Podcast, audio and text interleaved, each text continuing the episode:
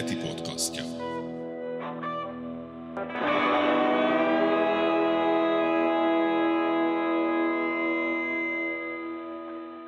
Szeretettel köszöntöm a hallgatókat, ez itt a Magyar Hang lapajánló műsora, én pedig Hutter Marianna vagyok, a Magyar Hang újságírója, és ezúttal én helyettesítem Katona Marian kolléganőmet. Mai első vendégünk Bodac Péter lesz, aki az eheti szám címlapos interjúját készítette, méghozzá Zacher Gábor orvossal. Utána Lukács Csaba következik, aki a magyar adófizetői pénzeken épülő erdélyi luxusszállodák nyomába ered új cikksorozatában, de mesél a Magyar Hang által kiadott könyvek fogadtatásáról is, és kulisszatitkokat is megoszt a hallgatókkal. Mielőtt belevágnánk, azt szeretném kérni, hogy iratkozzanak fel YouTube csatornánkra, kövessenek minket Facebook oldalunkon, és persze vegyék meg a friss lapot, vagy fizessenek rá elő. Jó hír, hogy országjárásra indult a magyar hang, legközelebb július 21-én Szent Gotthárdon találkozhatnak kollégáinkkal. Szeretném arra is felhívni a figyelmüket, hogy július 22-én szombat este héttől ismét kötött fogás extra lesz a megszokott helyszínen, Budapesten a Hat Teátrumban. Bemutatkozik új vendégünk, Aranyosi Péter, a műsorvezető pedig Dévényi István lesz. Aki személyesen szeretne részt venni a műsor felvételén, az a kötött fogáskukac hang.hu címen jelentkezhet. Ami a Magyar Hang friss számát illeti, július 14-től kapható az újságárusokkal, címlapján Zaher Gáborral, benne pedig átlátszó melléklettel és rengeteg cikkel. Szabó Zsolt László arról írt meg, rogytak a sérülteket foglalkoztató állami cégek. Noha sorra számolja fel fióktelepeit a megváltozott munkaképességűeket foglalkoztató állami tulajdonú vállalatcsoport, az egykori Fideszes képviselő által vezetett társaságok nem árulják el, hogy hány munkahely szűnt meg a megszorítások miatt. Erkis Kornélia Lanner Judit oktatáskutatóval készített interjút, többek közt arról, hogy hogyan alakulhat az ágazat jövője a státusztörvény elfogadása után. De hogy mit is lehet tudni valójában a pedagógus hiányról és a diákok túlterheltségéről? Ezek is kiderülnek a beszélgetésből. Konsztamás azt tárt a fel Balaton-Szepezdi riportjában, hogy 10 milliárdok áramlanak a kommentár alapítványhoz, ami kultúra helyett úgy tűnik inkább székházakat épít. Grimm Balázs gombaszögi civileknél járt riporton, akik egy több száz éves kájha maradványt építettek újjá. Mint minden héten, most is olvashatnak publicisztikákat is a labban. Szerető Szabolcs álláspontját Sompolygó megszorítás címmel írta, amiben azzal kapcsolatban osztotta meg gondolatait, hogy a Fidesz hozzákezdett a politikai váltógazdaság garanciáinak felszámolásához, az azt szolgáló intézmények eljárások kiüresítéséhez. Lakner Dávid tankönyvek alapján nem lehet kormányozni címmel írt ezen a héten felvetve azt, hogy a hatalmi kultúrharcra nem lehet jó válasz az, hogy mi is elkezdünk árulókat, igazodókat keresni. Nagy Attila Tibor a kormány pénzosztó és pénzmegvonó erejéről értekezett.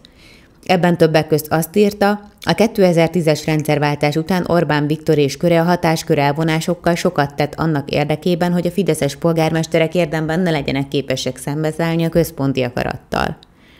Mint említettem, lapunk ezúttal átlátszó melléklettel jelent meg, ebben többek közt arról olvashatnak, hogyan folyik át a közpénz az egyházon keresztül a haveri cégekhez. Kiderül az is, hogy Várkonyi Andreának, Mészáros Lőrinc feleségének a tevett tenyésztés nem, viszont a reklámipar az nagyon is bejött.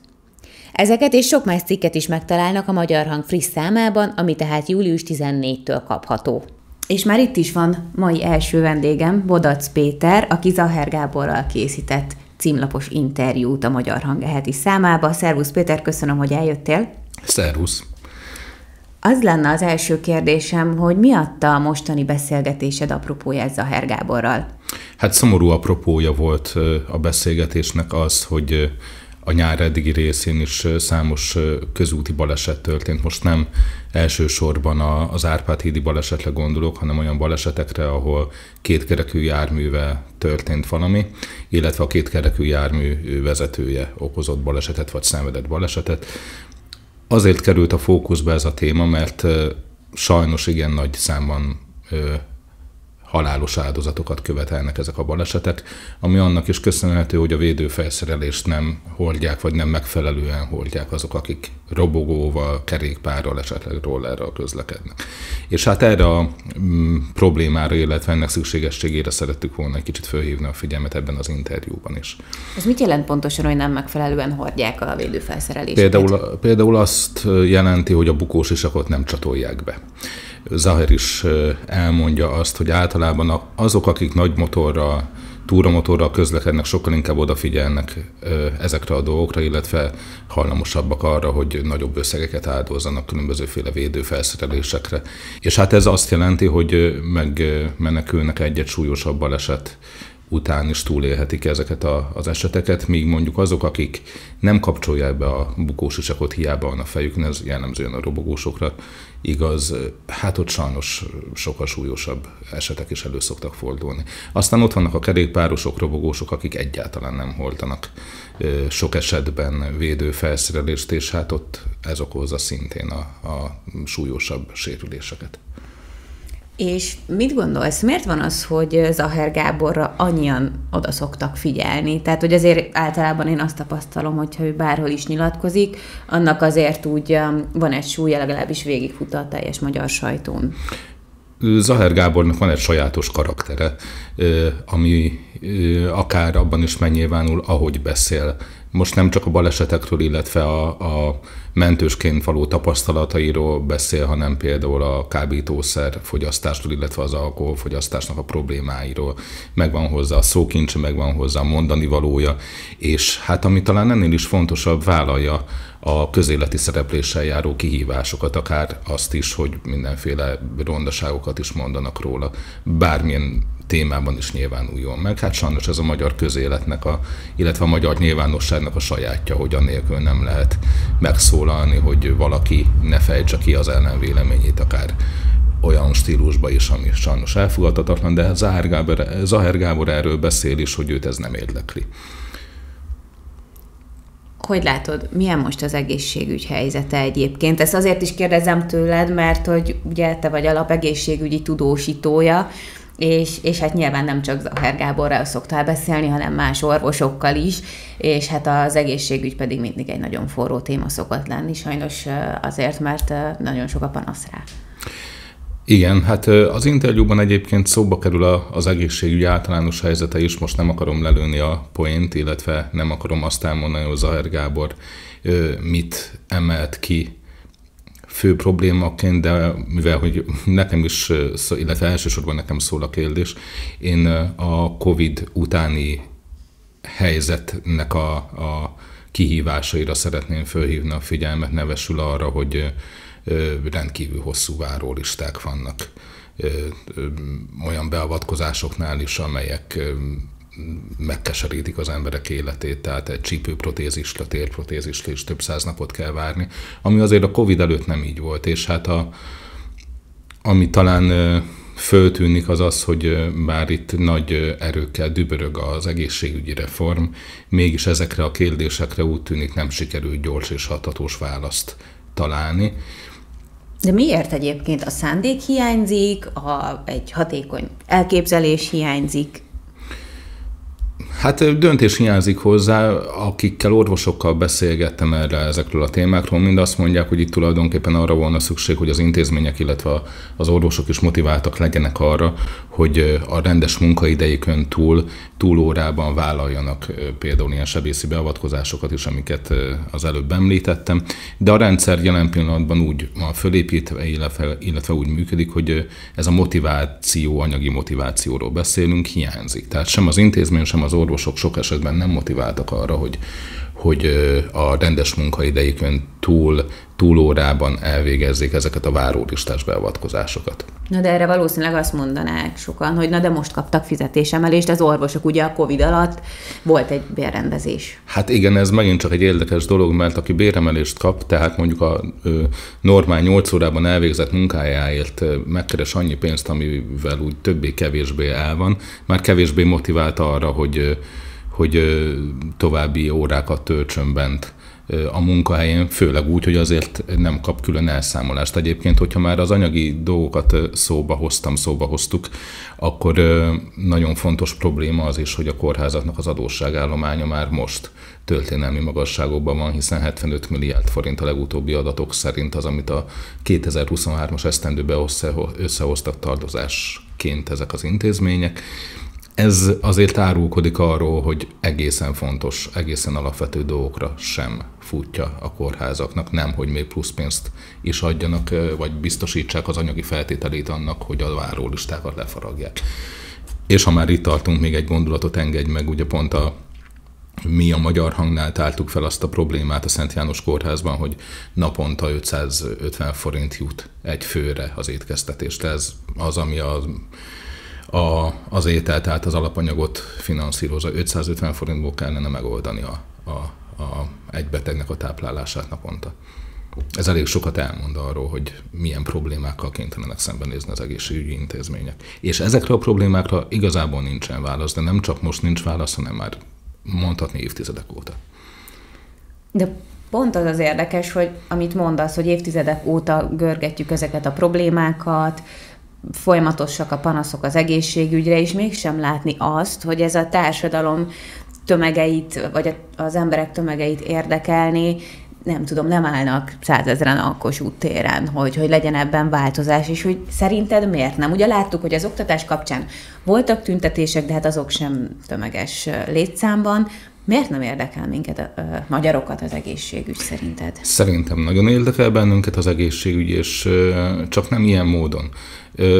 A saját véleményemet mondom, nyilván ezt nem kutattam meg, és nem, nem egy reprezentatív minta alapján alakítottam ki az ezzel kapcsolatos véleményemet, de azt gondolom, hogy amikor valakinek egészségügyi ellátásra van szüksége, az már eleve a jellegénél fogva egyfajta kiszolgáltatott helyzetet jelent, és kiszolgáltatott helyzetben nem az öklünket rázzuk, még hogyha dühösek is vagyunk, hanem leg, legelső körben megpróbáljuk megtalálni a megoldást erre a problémára, ami éppen adódik. Ha csak egy fogfájástól van szó, akkor az saját tapasztalatom nekem is a fogom egy pár héttel, hogy nem olyan régen bedurrant, és hát el kellett mennem magánellátóhoz, és mert hogy ez olyan napszabba történt, hogy, hogy meg hát egyébként jutott eszembe, hogy a közellátáshoz forduljak egy ilyen meglehetősen hétköznapi problémával. Nem az volt az első, hogy ezen hőbörögjek, hogy miért nem tudom én ezt közellátásban elintézni ezt a meglehetősen apró, de fájdalmas problémát, hanem, hanem egyből a megoldást kerestem, és hogyha az a megoldás az 50 ezer forintba került, akkor annyiba.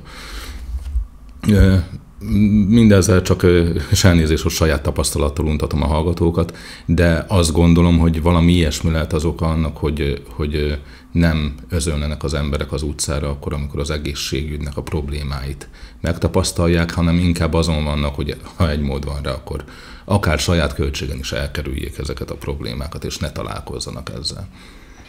És akkor búcsúzó, még milyen témák kerülnek szóba az interjúban? Ugye mondtad, hogy szó lesz a közlekedéssel kapcsolatos balesetekről, szó lesz az egészségügyben tapasztalható problémákról.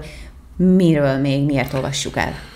Szó lesz arról is, hogy milyen, milyen lelki-pszichés állapotban van a társadalom. Zahár Gábor ezekkel a kérdésekkel foglalkozik elég mélyen, és hát sokat beszélünk arról, hogy mi minden miatt is szorongunk, és hogy ez a szorongás ez mennyiben nyomorítja vagy nehezíti meg a mindennapjainkat. Beszélünk arról, hogy ezek ellen, a szorongások ellen mit kellene tenni, mit lehetne tenni, és mit nem teszünk, akár egyéni szinten, akár pedig rendszer szinten.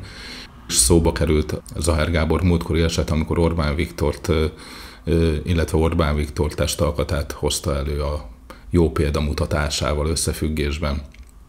Tehát a túlsúlyról is beszélünk, illetve arról, hogy ő személy szerint hogyan éli meg azt, hogy egy-egy sarkosabb megnyilvánulásáért egy egész komoly médiaoffenzíva indul, vagy indulhat ellene. Köszönjük szépen! Köszönöm! És már itt is van következő vendégem, Lukács Csaba, aki arról írt cikksorozatot, hogy Erdélyben luxusszállodák épülnek méghozzá magyar adófizetők pénzén. Pontosabban az anyaországi adófizetők pénzén. Szia Csaba! Szia, és üdvözlöm a hallgatókat. Igen, hát néhány évvel ezelőtt jött a hír, hogy van egy magánalapítvány, egy Pro Economica nevű Marosvásárhelyi alapítvány, amely a Magyar Külügyminisztériumtól összesen csak nem 100 milliárd forintot kapott az évek folyamán, és ez a trükk arra lett kitalálva, hogy mi újságírók ne kapjunk információt arról, hogy mi történik a magyar közpénzzel, mert a külügye, amikor megkérdezik, akkor azt mondja, hogy nincs itt semmi látnivaló, mi odaadtuk egy romániai magánalapítványnak, akire már nem érvényesek a magyar jogszabályok, az üvegzsektörvény. Elvesztette közpénz jellegét. Elvesztette közpénz jellegét, igen, és hát hogyha az, az ekonomikát kérdezzük, akkor azok nem nagyon sietnek tájékoztatással, a tájékoztatással. Tehát, ha jól emlékszem, ilyen 100, millió, vagy 100 milliárdos nagyságrend volt az összbüdzsé, és abból egy részét turisztikai fejlesztésekre írták elő, nagyon rövid határidővel, tehát egy luxusszállodát nem lehet két hónap alatt megtervezni, mindahogy ők írták a pályázatot, és végül kiderült, hogy 11-en nyertek, mind a holdudvaron belül, és hát a világon ilyen pályázat nem volt, hogy úgy, osztottak, úgy osztanak ki több milliárd forint magyar forintot, hogy minden pályázó nyert, sőt néhányan meg is gondolták magukat, és ezért épült csak, idézőjelben mondom, a csak ott kilenc luxusszálloda, mert kettő úgy gondolta, hogy igaz, hogy megnyerte a pénzt, de aztán mégsem épít szállodát, ezért csak kilenc ilyen intézmény épül, és hát a cikk sorozatból kiderül, hogy ezek jelentős része neres kötődésű, tehát valamilyen fatális véletlen folytán a haverok építhetnek luxusszállodákat Erdélyben. Mi az indoklás? Miért jó ez a projekt a, akár a határon túli magyarságnak, akár az anyaországi adófizetőknek? Hát Székelyföld turizmusát fejlesztik ebből. Nekem azért vannak kételjeim, hogy ez mennyire sikerül ezt a célt megvalósítani, mert elmentem egy turisztikai konferenciára, fülest kaptam, ez nem titok, hogy mi újságírók abból dolgozunk, hogy szóltak, hogy érdemes erre elmenni. Ez Csíkszeredán volt 2022. októberében, ahol kiderült, hogy a helyi turisztikai szakemberek sem tudnak arról, hogy milyen elvek és milyen rendszer alapján osztották ki ezt a pénzt. Velük nem is konzultáltak arról sem, hogy lesz-e munkaerő. Azért Székelyföld is hasonló cipőben jár sajnos, mint Magyarország hogy egyrészt a pandémia után nagyon sokan ott hagyták a, a turizmust, ugye leálltak a szállodák ott is, a panziók, és az emberek új munkahelyeket kerestek, és nem akarnak visszamenni. Másrészt Romániában még sokkal nagyobb a kivándorlás, mint Magyarországon, tehát a, a romániai lakosság jelentős része az Nyugat-Európában dolgozik. Először eperszedni mentek, meg mindenféle mezőgazdaságra, de most már az értelmiség jelentős része is kivándorol, tehát nincsenek fiatalok. De hát ezen a konferencián az első és talán legfontosabb előadás arról szólt, hogy hogyan lehet ázsiai vendégmunkásokat a székelyföldi turizmusba is alkalmazni. Tehát könnyen megeshet, hogy a Ditrói, talán a kedves hallgatók emlékeznek erre az elhíresült esetre, a Ditróban dolgozó sri lankai pékek esete után könnyen megeshet, hogy a székelyföldi szállodákban Fülöp-szigeteki takarítónők és nem tudom, tájszakácsok fognak ételt készíteni, mert székelyek nem biztos, hogy lesznek, akik dolgozzanak ezekben az intézményekben. És legalább az várható, hogy kihasználtak lehetnek ezek a szállodák. Mit tudunk arról, hogy most mennyire kihasználtak az ottani? Hát ez a legnagyobb probléma, hogy nem nagyon adnak szívesen, ugye amikor megkérdezem, akkor sejtik, hogy miért kérdezem, és nem adnak ki adatot, de ilyen részadatokat sikerült kiszedni. Például Hargita megyében, ahol öt épül ebből az, a kilenc luxusszállodából, ott a szállodák átlagos kihasználtsága és a panzióké, ugye ez egy kategória, 20% alatti volt, tehát lehetetlen nyereségesen ezeket ezeket üzemeltetni. Nyilván lehet erre azt mondani, hogy eddig nem volt ötcsillagos szálloda a megyében, ezért nem mentek oda a gazdag turisták. Nem hiszem, hogy tömegével megjelennének most, hogy lesz egy ötcsillagos szálloda, különös tekintettel arra, hogy az az ötcsillagos, amit megnéztünk, ez a múlt heti számban jelent meg, ez deklaráltan egy ilyen exkluzív hely lesz, nagyon szűk vendégkörnek, akik magánrepülőgéppel tudnak kirepülni a szállodától nem is tudom, másfél kilométerre levő magánhasználatú repülőtérre, tehát itt nem lesz az, hogy beesek az utcán, és akkor kifizetek egy szobát. Erős a gyanú, hogy itt a NER oligarcháknak egy ilyen medvelesős, bepálinkázós, csajozós székelyföldi buli színe lesz, és hasonlóan a Tiborc kastélyához nem az átlagember fog oda látogatni, de egyébként nagyon drágák is lesznek ezek a szállodák. A szovátai az azokban a napokban nyílt meg a múlt héten, amikor ott voltam, akartam foglalni egy szobát, hogy kipróbáljam, és 90 ezer forintnak megfelelő euróért adtak volna ki egy éjszakára, amit egész egyszerűen sokkal Ráadásul nem is, a wellness részleg nem is készült el, tehát azért, hogy aludjál egy szobába 90 ezer forint egy éjszakára szerintem erősen túlárazott összeg.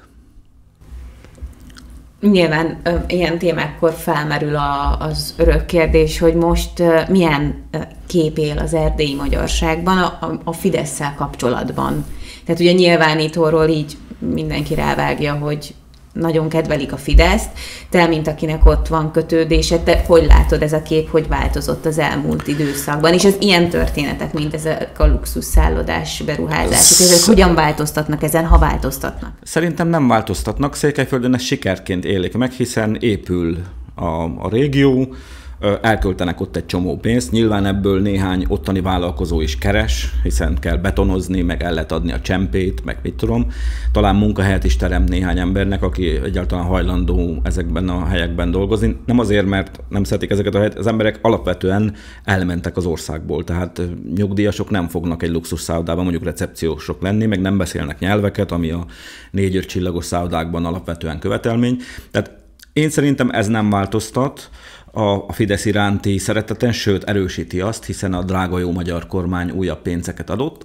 Érdekes módon bizonyos helyeken hallottam most már negatív hangokat, ezek elsősorban környezetvédelmi aggályok miatt, tehát például a Pongrác tetőn épül egy szálloda, ahova föl kell pumpálni a vizet, és nem lehet tudni, hogy mi lesz a szennyvízzel, azért egy luxus szálloda elég sok szennyvizet termel, és bármelyik irányba folyik le arról a hegytetőről a, a víz, a környék ivóbi, iv, és bármelyik irányba folyik le a víz arról a dombról vagy hegytetőről, a, két érintett környék ivóvíz hálózatának a bázisát fogja szennyezni, ha csak nem viszik el onnan valahogy a szennyvizet, de nem hinném, hogy szippantós kocsival két naponta elvinnének.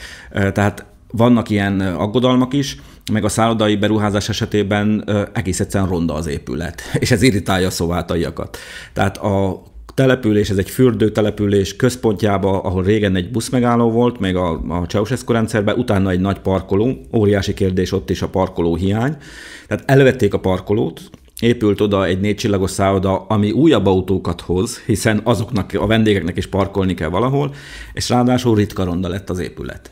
Tehát ott, ott láttam azt, hogy hát azért nem biztos, hogy ilyet kellett volna építeni, meg, meg még zsúfoltabbá tette a környéket, és egyszerűen nem illik bele a tájba. Tehát a székelyföldi épületeknek van egyfajta jellegzetessége, és itt láthatóan az építész ezeket nem vette figyelembe. Tehát alapvetően ilyen problémák vannak, de az emberek döntő többség azt mondja, hogy hát az jó, hogyha ide pénz érkezik, ha pörög a gazdaság, ha majd turisták jönnek, tehát nem várható az, hogy mondjuk a, töm, a, a székelyföldi vagy a határon túli magyarok tömegei elforduljanak a Fidesztől a közeljövőben. És egy nyilván ebben az érvelésben van igazság, hiszen akkor hát, ha tényleg fellendül a turizmus, viszont azért adja magát a kérdés, hogy lenne ott más típusú beruházás, ami azok alapján, amit elmondtál, ugye, tehát hogy azért megkérdőjelezhető, hogy hányan fognak ide jönni, vagy hogy ez egy sikertörténet lesz-e.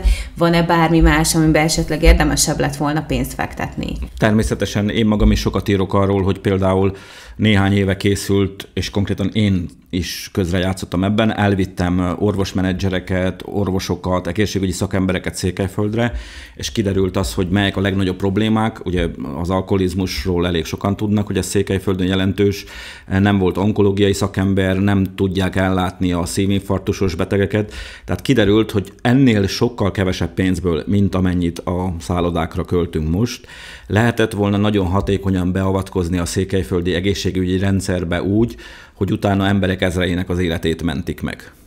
De valamiért ezek az egészségügyi beruházások elmaradtak, nem jutott rá pénz, a haverok luxusszálloda beruházásaira viszont jutott pénz. Tehát, hogy a prioritások egyértelműen mások, mint ami a tágabb közösség érdekeit szolgálná, itt is klientúraépítés folyik, ez az én magánvéleményem, de ezt azt hiszem alá is tudom támasztani ezekkel a cikkekkel, meg hát az ő javukat is szolgálja. Abban a kocsmában, ahol eltöltöttem egy estét Gyergyó Remetén, és ahol hat csillagos szálloda épül, pedig a, a nemzetközi szálloda trendekben az öt csillag a legmagasabb, de ott azért hat csillagosat építenek. ami nyilván egy ilyen erős reklámfogás. Ott arról vitatkoztak a fiatalok némi nevetés kíséretében, hogy mikor fog elhangzani az az emblematikus mondat, hogy nézzed meg Andi medve, tehát ők is pontosan tudják, hogy ki lesz a vendégkör, aki ezt a luxus szolgáltatást igénybe fogja venni. Tehát akkor mondjuk el az olvasóknak, hogy ugye mivel egy cikk sorozatról van szó, aminek már megjelent az első része, és az heti számban jelenik meg a második, akkor most pontosan ebben a második részben mikről olvashatnak majd, melyik aspektusáról? Végig megyek a, a szállodákon, tehát hogy ö, kilenc épül, és megpróbálunk mindenniknek mögé nézni. Most a Maros megyei szállodák voltak a soron, többet is megnézek belőle, és várható folytatás, és amikor a Hargita és a Kovásznai szállodákat is megnézem, és ennek a, a sorozatnak volt egy, egy nagyon korai előzménye, ugyanis az egyik szálloda, a Sepsi Györgyi, az, az lényegesen hamarabb elkészült. Ez is egy érdekes dolog, hogy tulajdonképpen tavaly decemberre át kellett volna ezeket adni, de ez a magánalapítvány hát nem sértődött meg azon, hogy, hogy jelentősen csúszta, tehát van még olyan szálloda, ami, ami nem is látom, hogy mikor lesz vége, tehát lehet, hogy még évek, amíg, amíg fölépül, miközben a határidő, mint mondtam, tavaly december 31-én lejárt volna. Tehát a, a Sepsi Szentgyörgyit azt korábban meglátogattam, azt konkrétan a fut, futballra építették föl. Amikor én ott voltam, akkor kizárólag a Sepsi OSK futballistái, edzői és a Bukaresti Szövetségnek az emberei voltak. Tehát minden egyes beruházásnál tetten érhető valami olyan hátsó szándék, aminek nincs túl nagy köze a turizmushoz vagy az illető közel áll és kedves a jelenlegi magyar kormány szívének, vagy valami olyan nemzetstratégiai célt szolgál, ami nem a turizmussal össze, összeköthető, de szintén fontos a bukaresti de szintén fontos a budapesti kormánynak, ezért gyakorlatilag végtelen mennyiségű közpénzt lehetett rá elkölteni. És egy utolsó kérdés hozzád, már más témában, ugye te vagy a Magyar Hang lapigazgatója is, és ilyen minőségben kérdezem, hogy ugye Magyar Hang még májusban a könyvkiadásba is fogott, ki is adtunk három kötetet, az azóta eltelt időszaknak mik a tapasztalatai röviden? Hát egyrészt logisztikailag nem voltunk fölkészülve arra a brutális érdeklődésre, ami a könyveinket övezte, ezt nagyon köszönjük az olvasóknak, de itt tényleg volt olyan nap, amikor 200 csomagot adtunk föl, és egyszer, amikor megérkeztem a postára, nem tudom, egy, egy szekérnyi könyvvel, akkor a következő kedves mondattal fogadtak, hogy már megint idette magát a fene, úgyhogy ez a szolgáltatási színvonal a Magyarországon. Azt látjuk, hogy főleg a botoni könyvre óriási érdeklődés volt. Most ezekben a napokban várom a fogyás jelentéseket, tehát pontos számot nem tudok mondani, de tízezret meghaladó módon fogyott a könyv. Most már a második újranyomás készül belőle, vagy el is készült, úgyhogy összesen 20 ezer példányt nyomtattunk, hogyha ezt el tudjuk adni, akkor az minden korábbi érdeklődést vagy várakozást fölülmúl. Tudni kell, hogy Magyarországon már 2000 eladott könyv jelentős sikernek számít hasonlóan jól fogy, nem ebben a nagyságrendben, de várakozást megelőzően fogy a Freddie Mercury könyvünk, Körmendi Zsuzsanna kollégán könyve, ott is az első 2000 példány elfogyott, és újra kellett nyomni, most ezekben a napokban készül az újranyomás, tehát úgy tűnik, hogy az olvasók jól reagálnak a könyvkiadásra, fogjuk folytatni, már készül a következő könyv, erről még egyelőre nem mondanék semmit, de hamarosan szeptemberre várhatóan ki fog jönni, és reményeink szerint hasonlóan nagy meglepetés lesz, mint a botoni könyv, és hasonlóan fog fogyni, mint a hatalom megszállottja, úgyhogy nem adjuk föl a, a könyvkiadós álmainkat, azt gondoljuk, hogy ez segít abban, hogy miközben világszerte a, a nyomtatott sajtó olvasottsága csökken, ha nekünk sikerül több lábon állni, akkor megmarad a lap is, és hát sok jó könyvet fogunk eladni az olvasóknak. Köszönöm a beszélgetést. Én köszönöm a lehetőséget.